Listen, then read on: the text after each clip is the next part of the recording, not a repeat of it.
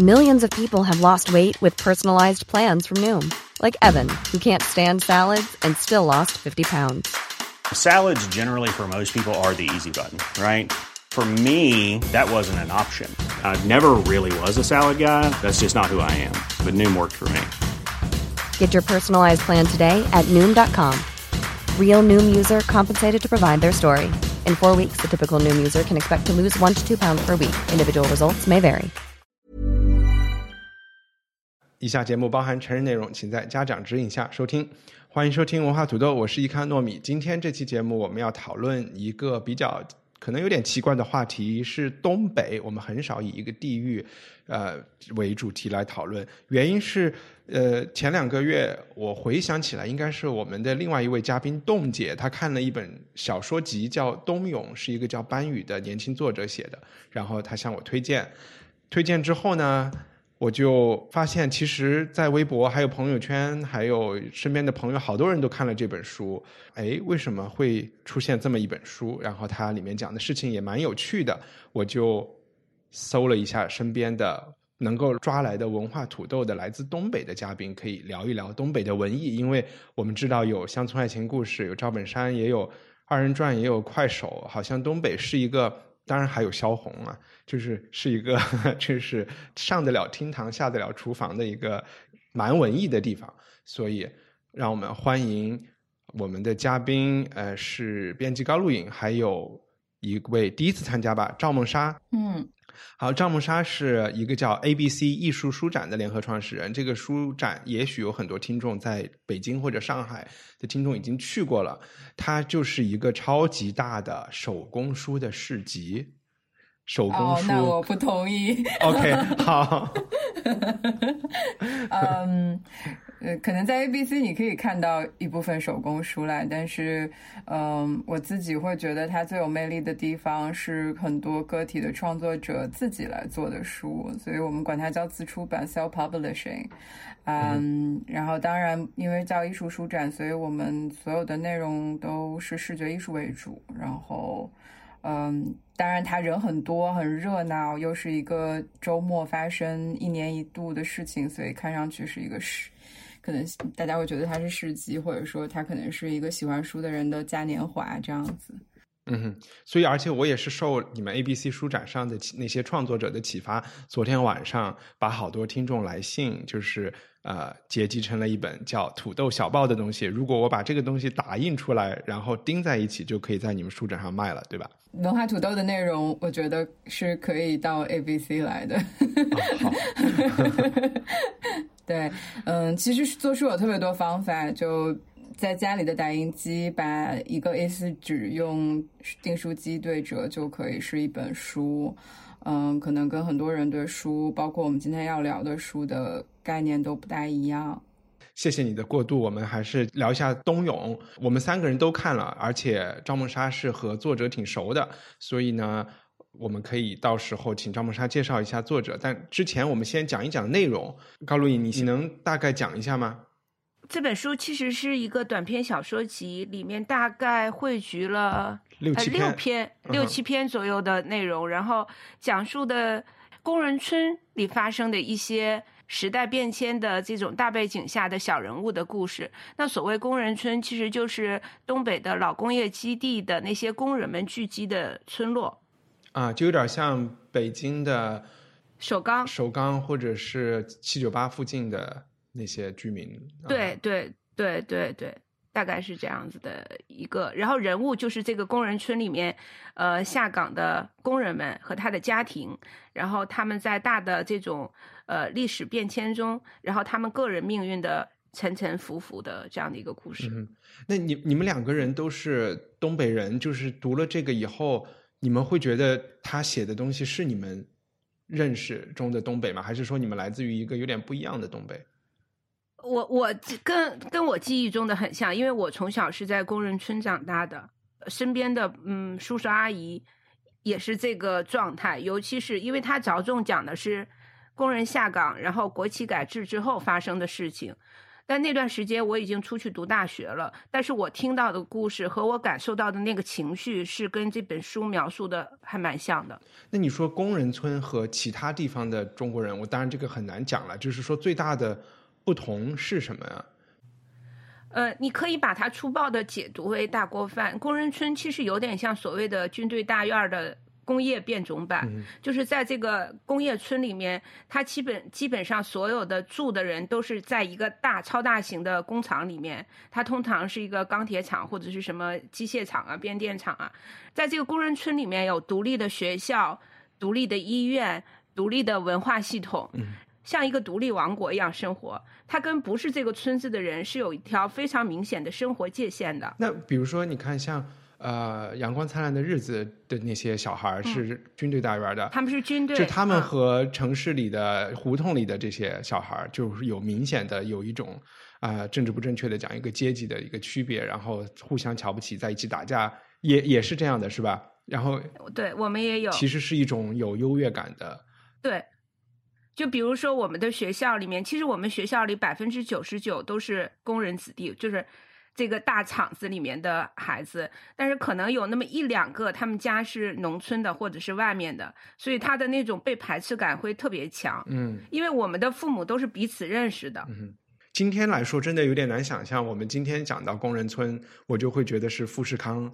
但其实完全不是这么一回事儿，完全不一样。我其实原来不知道这个就是这种生活环境是叫工人村，因为我专门去不是跟班宇，但是是跟另外一个沈阳朋友去了铁西区的那个工人村参观。跟我父母也是，他们是飞机系统的，其实也是所谓工人村嘛，就是在沈阳飞机制造厂，其实就是像刚刚描述的这样，就是一个在大城市里面的一块小城市，甚至很像是一个飞地，就是很自治的一个状态。但铁西的工人村就目前还在留存的这一块居住区，居住者可能只剩下极少数人了，就是家庭条件或者是有其他出路的人基本上已经不生活在工人村了。对，我的家乡也是。其实冬泳是其中一篇，我开始看的时候我以为这是7个章节，然后他们叙述的是一个整体的故事，但其实你也可以把它看成这样吧，他这些人之间好像这本书里的一个配角好像就到了下一篇故事里当了主角。我自己是觉得这本书是它的文字还是挺好的，非常容易读。我大概2天时间就把这些故事看完了，可能就是2个下午。我也非常推荐大家去看。但是有一个小小的问题，就是也不是问题吧，就这6个故事，因为他们之间可能是那种重叠的关系，读完了之后我其实很难回忆出有哪一段故事，反而留下来的在我脑子里是有这么一些人物或者一些印象。我们可不可以就是分享一些就是你现在还记得的这本书里可能我们都读完了一段时间了的一些片段或者是人物？要么我先说吧，这本书我应该是第一个读的。甚至可能其中有一些是更早，比方像工人村这个是他在豆瓣文学之前就有更早在线上发表过。其实他在豆瓣最早开始也不能说是连载吧，就是陆陆续续刊发他的一些短篇小说。相当多他的读者也都是从豆瓣认识他的，然后工人村这篇其实他在豆瓣就有发过。我特别同意你的那个感受，因为这本书是应该其实1年多了，就是我是第一批拿到第一批读过的人。确实变成一种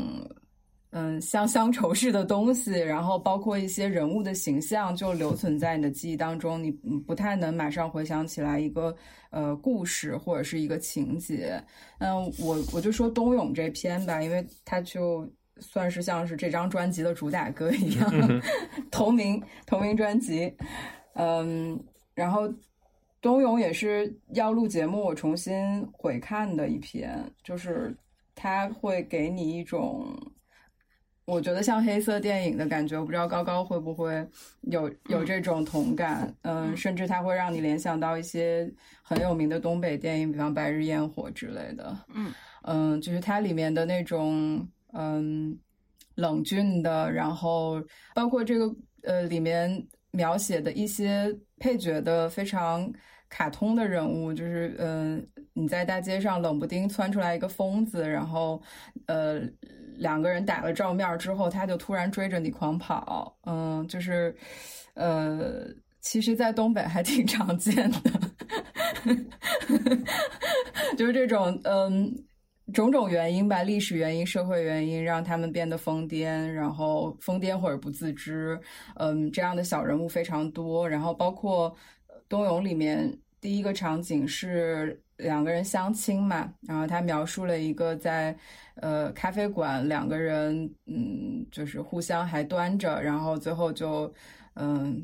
就是放弃了，然后两个人就是真实的坦诚相对。然后在前面描写了一小段东北咖啡厅的那种白描，非常有特色，然后非常的真实。是在一个有点像，是以前有个叫半岛咖啡吗？还是什么岛？上岛咖啡，感觉就是在这么一个咖啡店里。对，而且我印象很深，就是他说两个人离开咖啡，推了那个门把手上留下一段很清脆的那个铃声。就是基本上上岛咖啡就是这样的。沈阳最2000年到，我觉得星巴克进入沈阳之前都只有上岛咖啡可以去，是文艺青年没有选择的选择，或者是稍微想体面一点见人的地方的唯一选择。我可能印象最深的还是第一篇盘锦豹子，然后他讲的其实是一个叫孙旭婷的普通人，然后他本来想好好的过一生，娶一个老婆，然后生一个孩子，过普通人的生活。但是随着他的工作的变动，然后他妻子的出走，然后他整个生活被打破了。然后在中间他的父亲去世了，这是对他人生的一个非常大的变故。那再到后来，因为他的妻子在外面欠了一屁股债，然后有人讨债上门，然后最后他举起刀来进行自卫。我觉得我对这个人的印象很深，是因为我的身边似乎曾经有过这样的人，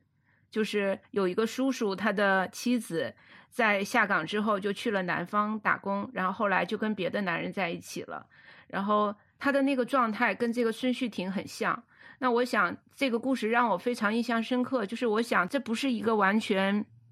戏剧化的一个人物，他生活中是有很多很多这样的原型。那个情绪我非常的能够，我不知道，就是它能唤起我内心的那种情绪，就是很沮丧，然后很不安，但是又无能为力的这种情绪。其实在这个故事里，你知道我觉得特别感兴趣的人是他老婆，没怎么写，小姑啊，这个小姑，因为小姑是这本书里的所有的中年男性几乎都是一个模样啊，就是很丧很颓，可能以前是大学生，然后是想着要在厂里怎么要做什么，但是或者是一个小技术员，本来工作还可以还不错这样的人。对，然后可以分房子，有自己的兴趣爱好，去看足球怎么样，然后但是因为下岗了等等的事情，他们的下一代就都变成了小瘪三了。然后但是这个女人，这个小姑，就是就感觉好像是改革开放或者南方提供了一个新的东西。如果是按照我说，但这个很偏见了，就是说我不是说东北人打老婆，但就是以前一个被打的人，他其实不是一个这种颓的状态，然后他去做生意，不管他成不成功吧，他好像也是最开始去百货商场卖东西，对吧？然后再去南方。我就觉得这个人的故事也挺有趣的。我不知道，也许这类人的故事被讲的太多了，我就只是看完了以后，我会觉得，哎，这个小故事彩色的，其他的人都是黑白的，有种这种感觉。我同意你，就是我觉得班宇的这本小说里面，其实他着重描写的人物基本上都是以男性为主，你发现没有？对。然后就像一帆说的，男性其实他的整个的心路历程又比较相似，那反而是他身边的女性就是有那种小的火花出现，但是没有很多着力在他们身上。其实我一直都想说的是，我觉得东北女性身上的韧劲儿似乎要比男性更明显更突出，就是同样是在面对巨大的生活压力的时候，可能男人往往会容易自暴自弃，但是女人都是想方设法的要生存下去。就比如说我身边的这样的家庭里面，可能男人就开始赌博、喝酒，然后整个人都沉沦了，然后可能女人就要去卖菜，就她会想很多她能够让这个家庭维系下去的方法，甚至包括做一些其他的事情，我就不明确了，做生意啊，对对对。那通常大家就是想象中的东北人特别要面子，就是要讲是叫面儿吗还是叫什么？对，这个东西也是仅仅停留在男性身上的是吗？表现不一吧，比方女性要面子的外化就是貂。对。我可以挤公交车，但是我不能没有貂。这个貂里边是可以很破烂的对吧，但起码有一个貂。那我还有一个问题，就是冬泳这本书里描写的那个时代时间具体是按照刚才张慕莎说的，就是在星巴克入驻东北之前，那究竟是什么事情发生了变化导致大家现在也都去星巴克了？然后就是我现在想到东北，就是他们都在三亚过冬的，起码这个脸谱形象，三亚不是巨贵的一个地方嘛，就好像搞得其他人都去不起了，那东北怎么又突然就有钱了呢？我觉得挺迷思的，东北一直都还挺有钱的，就是东北的消费，我不能说是有钱没钱吧，我觉得东北人的消费能力一直都很可观。甚至我还在念本科的时候，我记得跟同学一起接受了一个莫名其妙的新闻采访，当时记者说，你怎么看就是东北的经济？问两个美院的大学生，他说沈阳的奢侈品的消费当年排到全国第二，仅次于上海。我对那个访问印象特别深刻，然后就重新回看我生活的城市，我发现东北的消费能力是有点夸张的，就是大家非常愿意把钱花在比方像刚刚说貂或者是品牌名牌之类的东西，就是非常愿意有很多 logo 加深。我觉得可能像今天的成都吧，我觉得可能在经济更萧条之前的沈阳应该还是挺纸醉金迷的。其实这本小说里描述的时代背景大概是90年代左右，就是国企改制工人下岗的那段时间。那其实在国企改制之前，所有的国营单位的这些工人们，其实他要比他周边的那些普通人可能生活条件要更好一些，所以他们也敢于去消费。当然在那个改制以后，下岗以后，可能就是经济水准就一落千丈。但是就像孟莎说的，东北人的消费是他是喜欢让别人看到的，对，所以那些看起来很虚荣的东西可能在东北是很受欢迎的。另外我不知道这样说对不对啊，国营企业一定是伴随着官北味出现的，所以在整个东北官僚或者是官场文化是非常盛行的，所以那些奢侈品的消费不排除有一部分是跟这个相关的。至于为什么很多东北人去三亚买房，去海南买房，首先他们可能不是在三亚的房产很贵，那海南可能还有一些小村子，他们会去那些小村子去买房。东北人其实很奇怪，就是因为我们一年中大概有四个月左右到6个月左右天都是极冷的，所以每个人东北人的心里都有一颗想冬天穿短裤的心，所以我们就很喜欢去三亚那种完全的热带气候去生活去过冬，就像候鸟一样，然后可能冬天去了，然后等夏天那边很热了的时候，我们又飞回东北，然后在东北去过夏天，因为东北的夏天是很舒服的。就是这样的一种生活方式吧。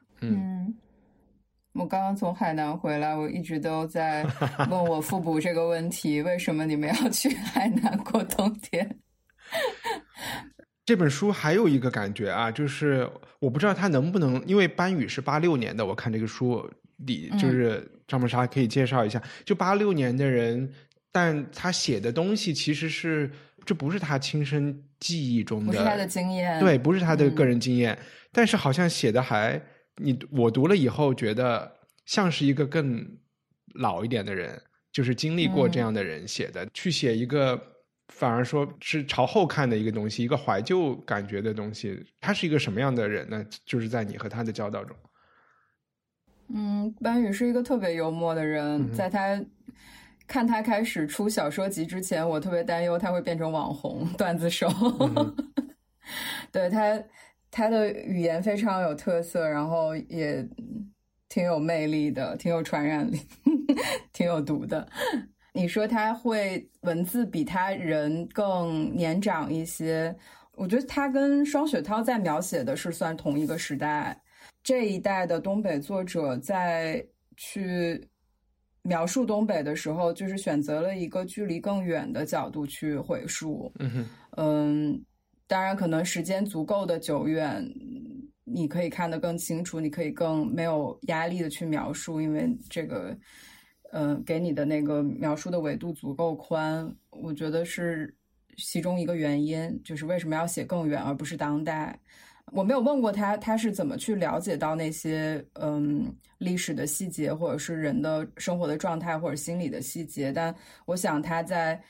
生活在铁西，他就是一个从小到大都在铁西，没有离开过铁西，包括现在也是的一个人。因为我相信他身边非常多鲜活的，就是活生生的那些亲戚朋友，他们的经验是足够给养他去完成一个小说形象的就是小说文本的构建的。他就住在铁西区，这是沈阳的一个区是吧？没错，就是纪录片导演王斌非常有名的一部纪录片，就是铁西区的那个铁西区。沈阳的重工业的主要的区域，它是一个工业区。东北像刚才提到了，就是萧红提到了那个双雪涛，就是这两天在微博上也写了一篇长文章的。你会觉得东北的这些作家有从近代到现在会有什么样相似的地方吗？其实是这样子啊，就是因为我当代的那个东北作家的文学作品我其实看的不多，主要看的其实就是班宇的这一本，然后孙雪涛的我看过一个小的一个短篇，我以前读过萧红的作品，那再包括在中期我看了迟子建的作品，迟子建现在是好像是黑龙江省的文协的什么副会长这样的一个，对，文联的副会长，就是我总觉得东北的文艺作品里它有一种情绪是蔓延着的，就是那种苍凉和命运的那种沉浮感。那可能跟整个东北地区的地貌是很像的，而且很奇妙的是，不管是萧红还是现在的班宇，都有一种被遗弃的感觉，就是被时代遗弃的感觉。我不知道是什么造就了东北文学作品上的这种被遗弃感，但是我想可能是跟东北的近现代史是有关系的。比如说在抗日战争时期，东北整个东三省是被国民党政府抛弃的，然后它完全是整个中国的一个化外之地，因为其实它是被日本整个接管的，对，满洲国接管的。那包括到现在，整个东三省原来是共和国长子的身份，现在沦落为全国人民的笑柄。说什么那个重工业是烧烤，轻工业是喊麦，是有这样的一个说法吧？对对对，就在对经济上是完全一无是处的，所以整个可能就导致了这个文学作品的这种失落感是很强的。刚刚一帆说就是历史上的东北作家。前几天我正好请教了一下班宇提到了一个东北五虎将，虽然我没有都读过，比方萧红、萧军，马原我是、对对对，然后洪峰、迟子建，这个是可能在更早更老一辈的吧，前辈们就是非常重要的一批作家。马原他是没有写过东北的，对，就是马原写西藏，然后洪峰我没有读过，但迟子建其实他更多的我觉得不是像双雪涛和班宇写的，其实东北是辽宁，迟子建写的更多的可能是更辽阔的东北的概念，或者是更自然的层面上的东北的概念，跟这个当代的这批小说家还不太一样。然后当代我觉得当然很代表的就是班宇和双雪涛，然后还有一个郑执，但我没有读过他的那个作品，就是最近可能我会因为录节目把班宇和双雪涛一起来看，所以他们之间在描述的那个背景上，故事背景上是很有相似性的，就可以说他们在描述的是同一个时代，就是模糊的可能就是一个90年代的模样。嗯哼，那会有东北文学这个概念吗？我也不知道，就是他会从他们就是来自东北的作家中去找一些灵感吗？还是说其实也没有？他们是有意识的去写东北吗？还是就你想问的是，因为其实就他们自己不是有一个说法叫东北文艺复兴吗？对对对，这个说法可以留到后面这个是今天的点题。那他们是觉得本来是有一个什么样的传统，然后他们要复兴，还是说？哦，我可以回答上一个问题先。那个就是说是不是有一个文学概念上的东北，我觉得这个是被赋予的，就可能因为双雪涛是更早开始发表，然后之后是班宇，所以我觉得是这几年会比较形成一个面貌，所以大家开始提到东北文学，但是其实不太会有人说江苏文学或者是中原文学这样的概念，因为东北好像是一个蛮好用的地理标签。但从作者角度，他们是不是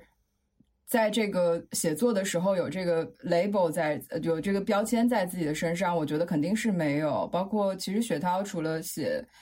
东北，他也有写他在北京的经历。我觉得无可回避的是自己的经验就是地方。班宇更极端一点，班宇都没有离开过铁西区，就他整个人生除了念大学的时候去了那个河北之外，他其实整个主要的人生经历，他主要的这个背景都是在东北，所以他是无可回避的。我觉得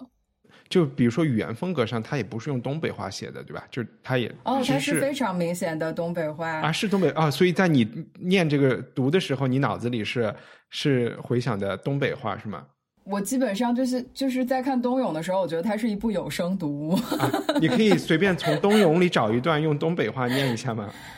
我太尴尬了，因为最开始就说我是假东北人，而且我老公是沈阳人，他禁止我说东北话，因为他觉得我说东北话特别像宋丹丹，就是没有底蕴。我很好奇，你不觉得他是在用一个方言在写作是吗？对，我没有觉得他是在用方言。你没有那种方言感？没有。但高高会吧，就是我经常读他有一些对话，我就会笑出来，而且班宇的一个写作特色就是他有极多的对白，就是他其实没有什么叙事的那种，就是没有心理描写，几乎没有心理描写。然后除了白描之外，整个故事的剧情都是靠对白推的，所以就看那些人活灵活现的在说话，就是我就觉得在我耳边就是浓浓的东北口音。就你们会去介绍自己是说你是东北人，还是说？你们一个是沈阳，一个是大连，是吗？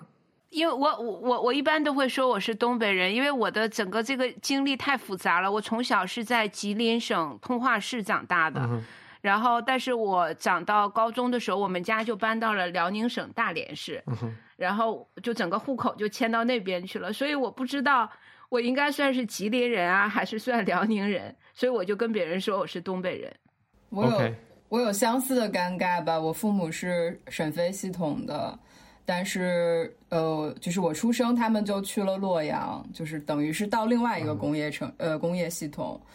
什么知识分子支援中原有这么一段，然后我也是在大院，就工厂大院长大的，所以我没有办法拥有口音，因为大院的人所有都是五湖四海的。没错，对，所以一帆你让我们用东北话读这个对我来说很难，因为从小我们的那个厂子里面的人是来自五湖四海，就全国资源的，所以他那个口音都很杂，所以我们说的都是普通话。我现在就你让我讲东北话，我讲不出来，我只有回到那个环境下我可能才会讲。所以班宇生活的环境也是这么样一个环境对吧？对，那有所谓的就是说像北京也有大院有胡同，在东北有多少人是所谓的这种大院之外的东北人呢？好像东北的那种就说阶级吧，就是他好像不是按照这个生活空间去划分的吧。嗯哼，那你说那些在快手上直播喊麦的那些人，他们是说的东北话吧？对对，他们是，嗯，对，就是小品里面其实是一个东北普通话吧。嗯哼，讲到东北话的，其实我觉得是东北口音，然后和个别他们觉得非常稀奇古怪和好笑的东北词语。嗯哼，然后这里面可能还有一些。听上去有点奇怪有独特性的东北词汇其实是来自于满语。嗯，对，比方就是什么剥了怎么说剥了盖儿卡秃噜皮了。嗯嗯，一帆是这样子，就是在班宇的这本书里面，嗯，他就是孟莎说的那种就是东北话的感觉，它更多的是人和人之间的一种说话方式，因为毕竟它是文字嘛。东北人之间他说话方式是很，他有他很独特的地方，就比如说两个人可能很亲密，然后再说一段很平常的话，可是在外地人看来这两个人可能是在吵架，在互相怼。嗯，然后再说一些我们东北话叫屁嗑，就是完全没意义的一些东西，但这就是东北人的交流方式。所以为什么快手上很多人就觉得那些快手直播的人那么逗，因为这就是他从小到大说话的方式，他只是把它呈现给不了解东北的人去看，他们就觉得哇，这人太有趣了，赵本山太有趣了，为什么赵本山的徒弟们说话都是那样，这就是他们讲话的方式。那所以你们在看就是像赵本山或者是像那个乡村爱情故事的时候，作为东北人是什么感受呢？会觉得就亲切呀、啊！哦，不是有一种被丑化的，是觉得是亲切。就反正我没有那种感觉，就是我没觉得丑化，我觉得是就是乡村爱情故事是大型纪录片，不是刚刚重新播了第几季？我老公说很想家，然后我们吃饭的时候就看，我就看了一集我就受不了了，我说这个简直就是赵本山的纪录片。就是可能很多不是东北的人看了这个乡村爱情就会觉得特别生气，就这些人在那扯来扯去，一个问题本来可以很快很干净利索的解决，为什么能扯两三集，然后就一直在打嘴炮，就东北人就是这样子。我看的时候稍微都在想啊，是不是就有点像一个东北版的 Friends， 然后他们就一直这么演下去。像东北版的 Modern Family 啊， Modern 家庭，明白明白。嗯，一帆一开始提到那个东北文艺复兴，我们不是没有打开这个话题吗？这个词我还专门去求索了一下，为什么会有这个词的发生？好像是因为董宝石 Jane 老舅，他是说唱是吧？对，他是说唱。嗯，他最一开始在媒体里面有开始提到这个说法，包括他个人好像还蛮积极的，就是一直在怂恿很多那个做很多什么做音乐做文学的人说啊，我们要一起做这个文艺复兴，但现在被聊的比较少了，就是因为要复兴什么呢？对，我刚才的问题啊，对，你们想要复兴，你们想要干什么？那你觉得有什么可以复兴的吗？你定这个题目就是这期话题，你定东北文艺复兴的时候，我就特别想问你啊，我觉得从媒体角度，大家再去说东北文艺复兴的时候，是一个什么样的心态？就是复兴的是哪一段呢？我的感觉是，就是纯粹我个人对什么事儿都任何没有了解，凭空的臆想。我这个短语对我感兴趣是。大家会觉得普遍现在的文化非常的商业化，然后包括就是这个 hip hop 音乐，然后综艺啊，然后电影啊，所以大家在这些商业化的这些运作中间，就有一点其实是很多东西得不到满足，然后就希望可能说，哎，好像我们在东北那儿还有一片就是未开发的，你想就是那个叫什么农夫山泉你有看过甜吗？不，你有看过农夫山泉的广告吗？在电梯里面的广告，就是说啊，我们在大兴安岭还是小兴安岭找了一个泉水，那个地方还是一个还没有被破坏的一个神话的一个地方，所以我们喝那边的水，可能是不是？当然我明白，就是作家或者音乐人或者甚至是艺术家要抱团嘛，然后这样其实更好做市场推广，然后肯定有它内在的道理，但就是说他们是不是这个东北文艺复兴这个品牌就可以把，因为他们讲的事情比较草根，然后比较怀旧，怀旧也是一个就是比较火的事情嘛，就是它也许是可以在这个高度商业化的现在的这个文化市场上面，能够让他们好像是带着一种过去的纯洁的火种来的这种感觉。他们是一帆，你拔得太高了，农夫山泉也没有多高就是在我的心里啊，我就觉得啊、哦，是不是可以做这么一个点啊？我理解的东北文艺复兴其实是对应着东北经济没落出现的，因为在当代东北出现在大众视野，永远是伴随着没落这个词，就整个经济非常不景气，在全国的 GDP 排行榜上一直是垫底的，可能比西藏好一点，然后经济都是负增长。那在这种环境下，整个东北给别人的感觉就是一个蛮荒之地。那宝石 Jim 他提出的这个东北文艺复兴，它可能是对应的东北经济没落，希望在大众视野中有另外一个东北的形象存在，所以他才提出这个概念。当然我不认为东北文艺需要复兴啊，因为我觉得东北文艺一直从来都没有没落过。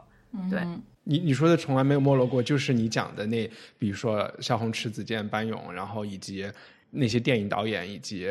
赵本山，就是他是一个上中下就是都在开花的一个。对，就是我觉得东北的文艺土壤其实是非常丰沃的，尤其是它的整个乡土文艺，它从来都没有说衰败过，只是有没有被更多的中国人看到的问题。那所以我其实觉得这个，我为什么一直强调说文艺复兴是对应着经济没落而存在的，就是东北人可能试图在另外一个层面上去表达自己，然后这种表达他们希望被更多的看到，然后以此来撕掉自己身上的那种loser 的标签。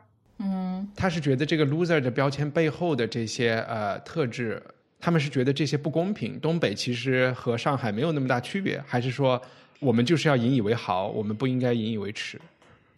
这个标签其实我刚才讲的东北文艺其实一直都很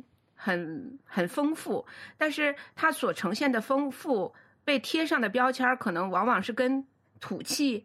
然后那个世俗相关的。然后在这一次文艺复兴的过程中就是有一批人希望给东北人贴上一些更高大上的标签，所以可能他这一次所谓的文艺复兴，他出现的载体是文本上的载体，就是文学作品。也许文学作品更高级，更上得了台面儿，我不知道啊。但是我想，作为一个东北人来说，我从来不觉得过去以往的东北身上的这个文艺标签是 loser 的标签，我反而觉得它是更有生命力的。它是更能被普世去接受的，然后它是更，它可能比那些文学作品更有感染力。那我之所以说它更有感染力，就比如说时到今天，在现在的春节文艺晚会上，大家还在呼唤着赵本山的出现啊，很多人都说，哎呀，没有赵本山的春晚就是没意思。我想可能这就是一个证明吧。我前两天跟班宇在聊天的时候，他提到一个词儿，我觉得很有意思。他就说，现在东北的形象被大家普遍卡通化，就是我们去回想一下，从媒体角度或者是各个方面，的叙述关于东北，就它被描述的太简单了，但实际上可能，从更早一批的这些作家身上看到，或者是说可能。八五新潮的时候，其实北方艺术群体在当代艺术里面是非常重要的一批艺术家，然后再到我觉得就是伴随可能工业的发展到工业的没落，其实文化艺术还有电影都从来都没有停止过。只是在此之前，就是在这个东北被描述的更卡通、更通俗、流传的更广之前，没有被大家注意到而已。哎，那你能讲一下，就是东北你讲的八五新潮那个时候的东北艺术家，他们大概有些什么样的人？他们的作品有什么特色呢？他们在关注什么样的事情？北方艺术群体，我自己觉得最有趣的是他们的一个观念是说，北方的文明是一个很特殊的文明，它是一个高纬度的冻土地带的文明，可能相对于广泛文明产生的是在温带，或就是可能或者是说亚热带地区，就是北方的文明是一个未知的，是一个可能代表更高精神属性的一个东西啊。我明白了，就有点北欧神话，有点差不多的那种感觉。或许可能也是有一部分这个原因，但是他们在北方艺术群体用这个怎么说视觉方式去创作的时候，他们非常强调整个视觉的理性，或者是可能更至上主义一些，就是在他们的创作当中一直都很凸显北方的特征。然后包括他在画面当中描述的这种极寒地区的形象啊，或者是你说的是像这种高贵的猎人这种感觉吗？哦，倒没有我觉得画高贵的猎人好像是在画西藏题材我其实没有那么了解全部的东北，但就说辽宁，我觉得辽宁是一个城市化程度很高的地方。高高后面跟我一样应该主要就生活在辽宁，就是因为这个工业的发展，辽宁地区的城市化水平我觉得是很早的。就是这个城市街道或者城市的这个规制形成，我觉得要比也不能说江浙吧，我觉得可能南方很多省份都要早。对的，包括这个学校，然后医疗，我觉得曾经都是很靠前。包括体育就更不用说，就是在这个就是东北本身土壤的丰富性和它的优质性，我觉得一直都还挺没什么说的。对，其实提到刚才孟莎说的那个话题，就是东北的城市化建设，就你很难去绕过伪满洲国。其实在伪满洲时代，东北的整个的城市文化可能要比整个中原地区要先进很多。我觉得说先进可能有一点政治不正确，对。但是事实确实是这样。比如说我举个例子啊，我的家乡辽宁，因为在那个时期，在伪满洲时期是由日本人直接管制的，就它可能跟其他的城市还不太一样。其他城市还有一个所谓的伪满洲的这样一个特色，有那个伪皇帝是这样的，但是整个大连包括旅顺是由日本人全部接管和统治的，所以整个大连的城市建设、街道布局有非常浓重的日本遗留下来的感觉。所以在那个时代，可能它是一个相对比较所谓现代化的一个特色。那其实你今天去大连，你还是可以看到遗留下来的东西。另外就是在那个时代，整个东三省的铁路可能是全中国最长的，要比就是这个东三省的铁路线要比中国其他地方还要长，然后它的运力是最强的。那包括到后来抗日战争结束以后，新中国成立以后，为什么选择东三省作为重工业基地，也是有这个因素的，就是它的工业基因和它整个城市基因是相对比较完善的。那你觉得大家对那一段时间，就是满洲国时间的记忆会比较是一个什么态度呢？因为比如说青岛好像就会想着德国建筑啊、德国啤酒啊，就还好像没有那么强的敌意啊，然后在法租界就更没有敌意了。就是大家，武汉我不太知道，好像最近也有一些文章翻出来说啊，汉口英国人在汉口怎么怎么样。就东北人会觉得内心里有什么是什么感觉呢？我的姥姥姥爷就是在那一带长大的，然后所以我的姥姥姥爷都是会说日本话的，因为他们的接受的教育就是所谓的奴氏文化，就是完全洗脑式的文化。然后我记得我姥姥跟我说过一件事情，她说他们小的时候，然后日本人就让他们去上学，接受奴化教育，是给他们糖吃的。嗯，所以他们完全不排斥去学日语这件事情，就跟那个鬼子来了那个电影里也是发糖对，因为他觉得去上学就可以吃糖但是我就问他说有没有就觉得活得很惨的这种感觉。然后我姥姥说，因为他小的时候很小，他没有那么那种就是像被压迫的感觉。对，东北的这个就是一个浓缩的近代史嘛，其实很复杂。我觉得可能没有办法，就是东北的知识分子虽然可能也会去讨论伪满时期，但是不太会有这个那么公开层面上的大家在讨论说满洲或者是跟日本的关系，还是很有敏感性的。首先，但是我觉得大连，尤其大连和旅顺吧，这个就整个这个城市的底色，我觉得没有办法回避，就是它那个城市就很有殖民遗风。对。但沈阳就不大一样吧，我觉得沈阳都没有很好的把满铁或者是有一些日本的楼宇和建筑群保留下来，挺遗憾的。就那个就是其实从政治那个建筑艺术角度还是挺有价值的。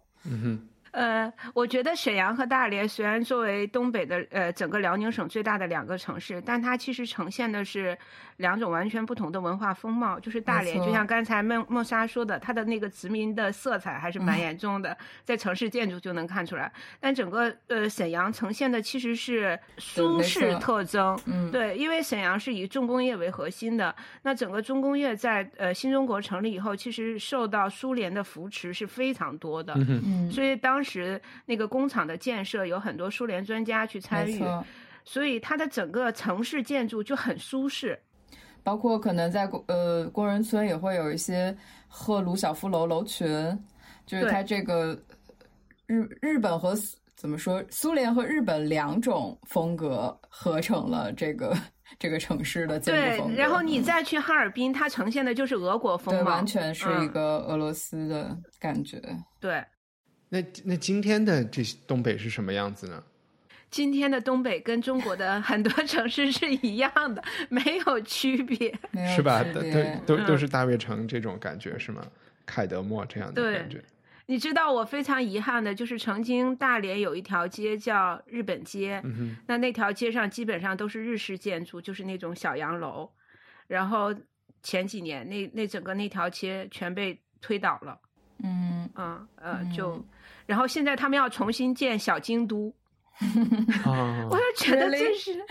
对，要在大连重新建小京都，我就觉得很奇怪。你把原来的东西全部推倒，然后要再重新去建，模仿京都，再去重新建一个景区，真是我不是很能理解。这所谓的东北文艺复兴，我是完全不能理解的。对，就是确实就让人觉得啼笑皆非的，就是在中山广场附近吧，其实是一个日式建筑群落，因为原来中山广场就是浪速广场，然后中山公园就。我不知道现在还有没有一个鸟居，但历史上是有过的，就是可能中国唯一一个鸟居就是在那个公园里面。什么叫鸟居？现在是鸟居就是，这个是建筑结构有点像一个牌坊，在寺庙里面比较多。你说日本的那种？对叫鸟居。OK， 明白。对，我觉得东北是，如果再往前说，可能更远一点的时间，我们都没有生活过的时间，这个殖民文化或者是怎么说，这个殖民文化的影响是存在的。你在东北。我们去往历史上去找什么呢？其实你会需要讨论和反思的，可能就是那段历史，侵略史没有办法回避掉。有一个我没太懂的事儿，就是你们说他们的城市化就是很早，然后其实就是现代化很早。那赵本山又是一个，那赵本山是一个农村文化，还是对啊，它是一个乡村文化。东北最开始就是被定义成是粮仓嘛，就是中国的粮仓，然后北大荒，就是它它最初的可能像我们的父母的父母辈，他们都是80%以上的山东移民，就是就近在从周边去跑到东北种地开始的，就是非常多人的那个祖辈都是这样，所以其实东北是一个移民和怎么说迁移这么一个过程当中形成的，包括其实日治的时期、伪满洲国的时期也是日本的拓殖团这样过来，其实大家是在一种从无上面去开发一个新世界的那种状态下建立了可能东北这样子。我觉得是这样，就是一个区域它可能在不同时期所呈现的主旋律风貌是不一样的，那可能东北也是一样。比如说在清朝时期，它的所谓的主旋律风貌就是满蒙的对于东北的绝对控制，当时是不准汉人进入东三省的，因为清朝要把那儿当做自己的自留地，所以它基本都是屯兵制加屯田制的一种管理方式，所以它是一种类似于军事化或者是族群化的这样一种管理方式。那后来到了那个抗日战争时期，它又是一个殖民地色彩的这样的一个主旋律。那到了新中国成立以后，它的主旋律就共和国长址、东北那个重工业这样成为主旋律，但是在主旋律背后，东北的乡土文化它一直都存在，对，它的粮仓角色一直都存在。那只是到现在，因为重工业的没落，所谓的城市化的色彩已经不值一提了。然后现在我们再去看到东北，看到的就是那个乡土文化的东西。我拿那个我的这个成长经历为感觉啊，就是虽然我是生活在工人村，但是我的姥姥是一个满族人，所以我们家有一些满族的生活习惯是保留的。比如说呢？但是我有一些，就是比如说我们吃的那个火锅，就是满族的那个火锅，春节的时候吃的是跟别人不一样的，就是完全满式的，它是一层，就是很多东西叠到一个锅里面，叠好多层的那样一个东西，我不知道我该怎么表达，你们听说过吗？就像盆菜，听上去像广东的吃法， 对，有点类似于盆菜，但它又是一个火锅，就这样的一个东西。然后所以就是火锅开煮的时候，东西都已经在里边了，对吧？对，部队火锅。然后再比如说，我很小的时候，我姥姥就给我讲过跳大绳儿。她说她小的时候，比如小孩生病了，或家里有什么事儿了，就请来一个人来跳大绳儿。这不是萧红写过的特别可怕的，把一小孩给烫死了的？不是，跳大绳是一男一女，两个人，然后他们会穿得非常的华丽，然后就在那儿跳舞。OK。然后还说一些很奇怪的话，但现在东北还是有跳大绳的这个东西的，是吗？在淘宝上找吗？不是，这个还是很村落、很部落式的，还可能极少数地区保留有吧。对，这是满族传统。OK， 可以推荐一部电影，蔡成杰的《北方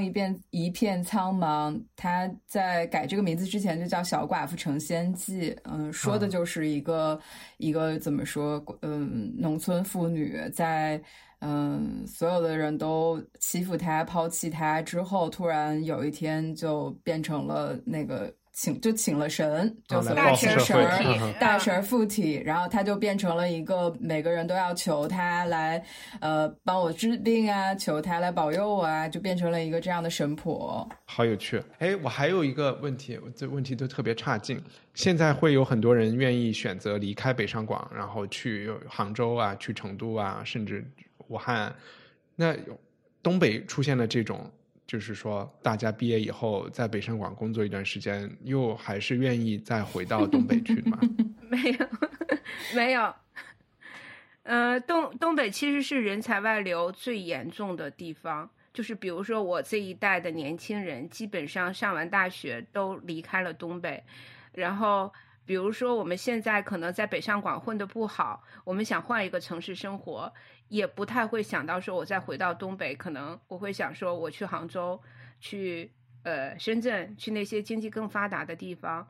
那不会回去的原因是，确实我们不能否认整个东北的经济，就是尤其是民营经济是很没落的，就是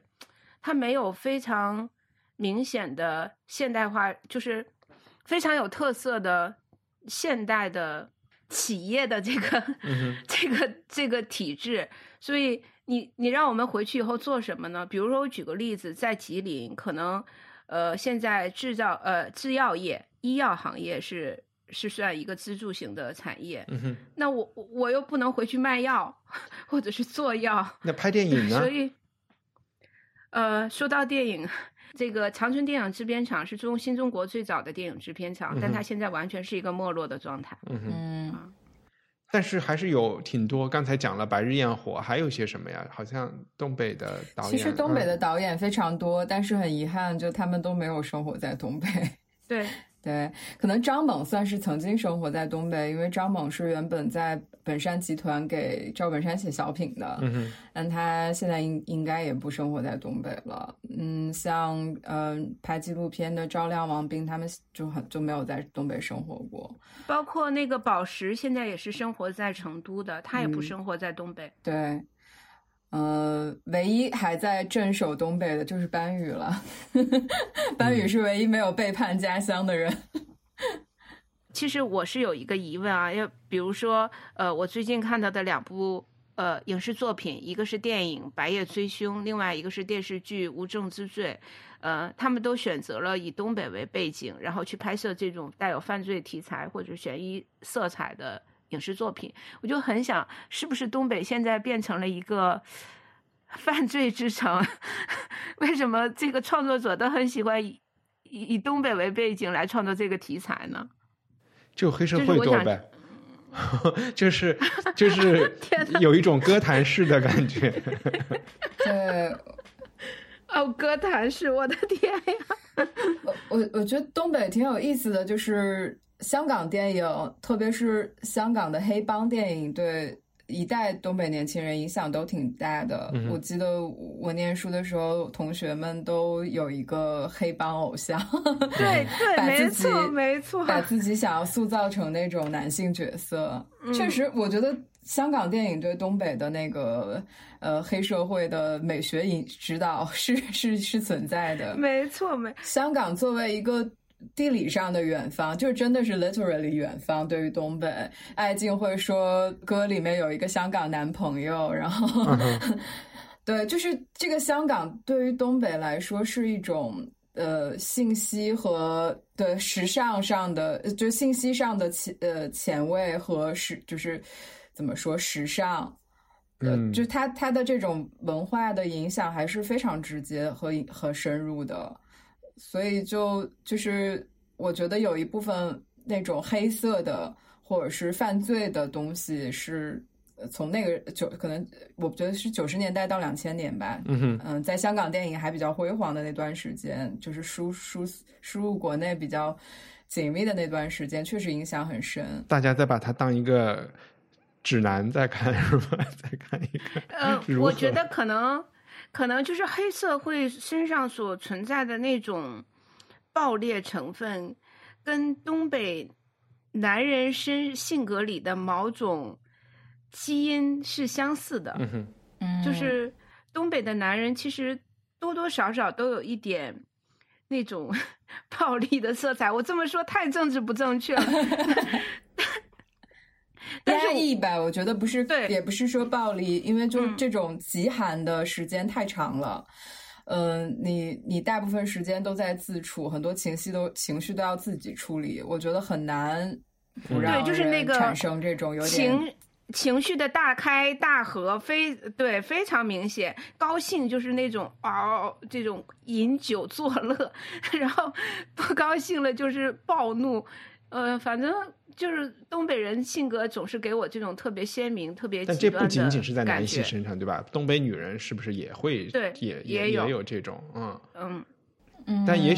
许是这种共产主义的这种集体生活的方式，又尤其对他们本来有的这个性格是一种压抑。反正刚才一讲到歌坛式，我现在就想每一个，现在就是把这个小丑的角色带入到了所有东北人身上。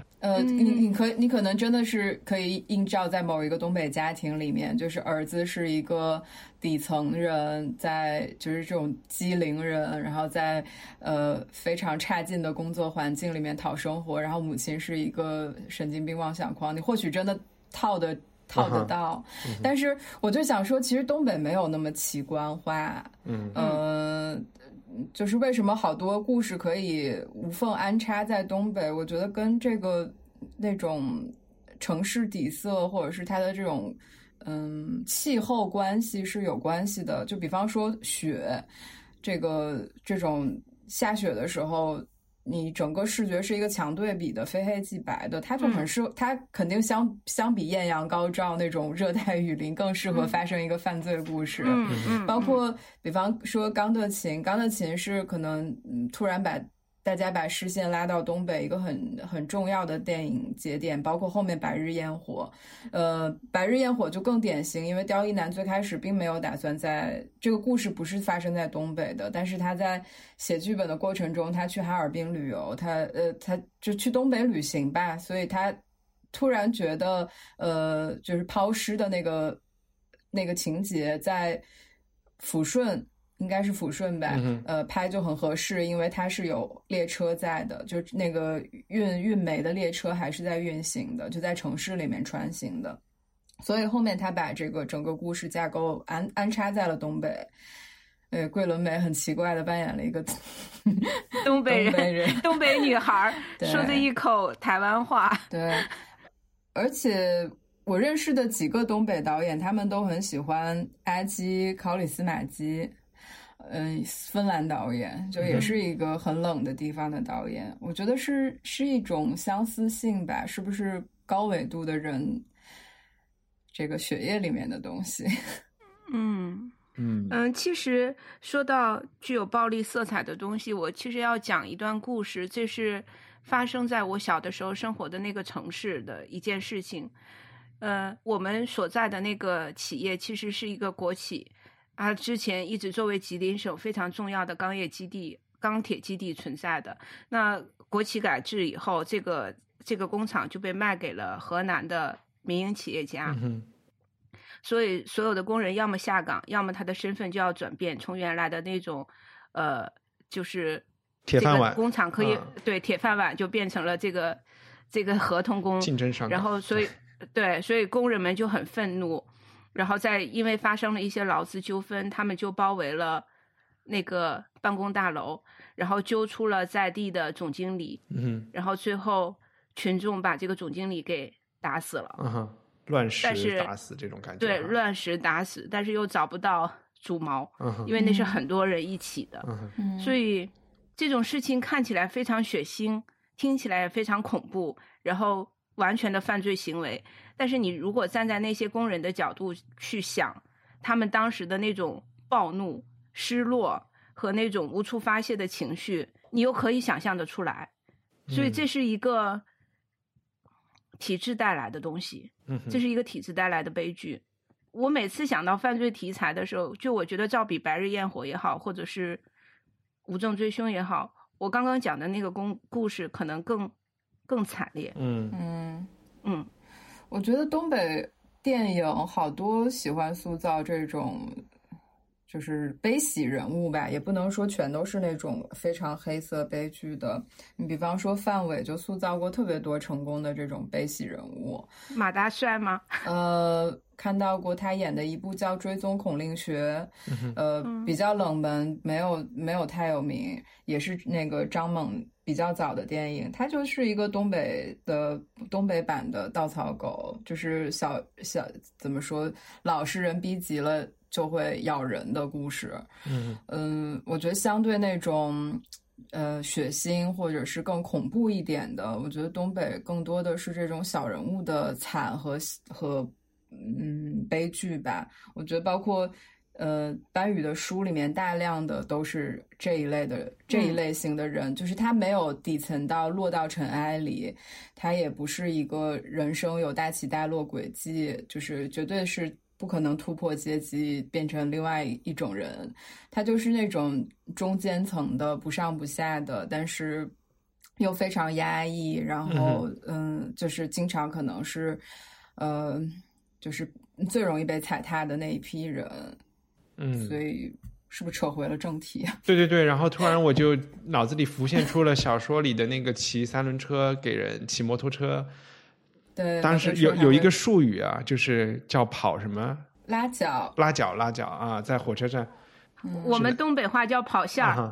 然后就是这么一个下岗的工人，然后把所有的钱都去买了一个摩托车，每天都把它擦得干干净净的，然后就5块钱10块钱的托人去看足球比赛，交了一个朋友、最后好像是一个骗局，对吧？这个人把他的摩托车给骗走了，对，把他摩托车骑走了，还是一个挺大的骗局啊！就是为了这个摩托车和他发展了一个几个月的友谊，然后最后的我觉得这不是蓄谋已久的，好像是啊，你觉得是？应该是那个人临时起意，水到渠成，对对。我觉得就是东北的荒诞感很强，就是这种荒诞里面的那种喜剧就变得尤其有张力，就是它可能真的是随机的。就是那个兄弟救急、然后就把你的东西抢走了，可能完全不是出于恶意啊？是吗？我还以为他后来他还专门安排了说去那个便宜的看台拿着工人证去看足球，然后其实他自己永远都是看的另外那一边的，或者他从来就不是球迷啊。这个故事很有趣，大家可以在这个书里去找到。我其实现在很想推荐大家就在当下去看一部小说，就是迟子建写的《白雪乌鸦》。因为《白雪乌鸦》是描写了当时哈尔滨傅家店地区民众在鼠疫来临时候遭遇的灭顶之灾，他其实写了很多小人物的生活状态。这是哪个年代的事情？它是有现实背景的是吗？对，是1910年到1911年，当时哈尔滨爆发了一次大的鼠疫。所以大家可以去看一下这个小说。因为其实比如说钢的琴也好啊，什么这个白夜追凶，这个大家都熟悉了。其实我还是很推荐大家再重新去看一下萧红的《呼兰河传》。因为我觉得那本书写得很美。我就是想看补一下乡村爱情故事哦下饭电视剧，就对于我这个东北人来说，就是我看着乡村爱情吃饭，跟电视里面的人一起吃饭，我就觉得特别香。就是这其实就提到东北菜，东北菜是上不了台面的，就是但是只有东北人才热爱东北菜。就比如说我的其他地方的人都会，其他地方的朋友包括我的南方老公都觉得东北菜就是炖，把什么东西都炖到一起去，或者是生吃蘸酱。但是对于我一个东北人来说，我觉得那就是我的食物记忆。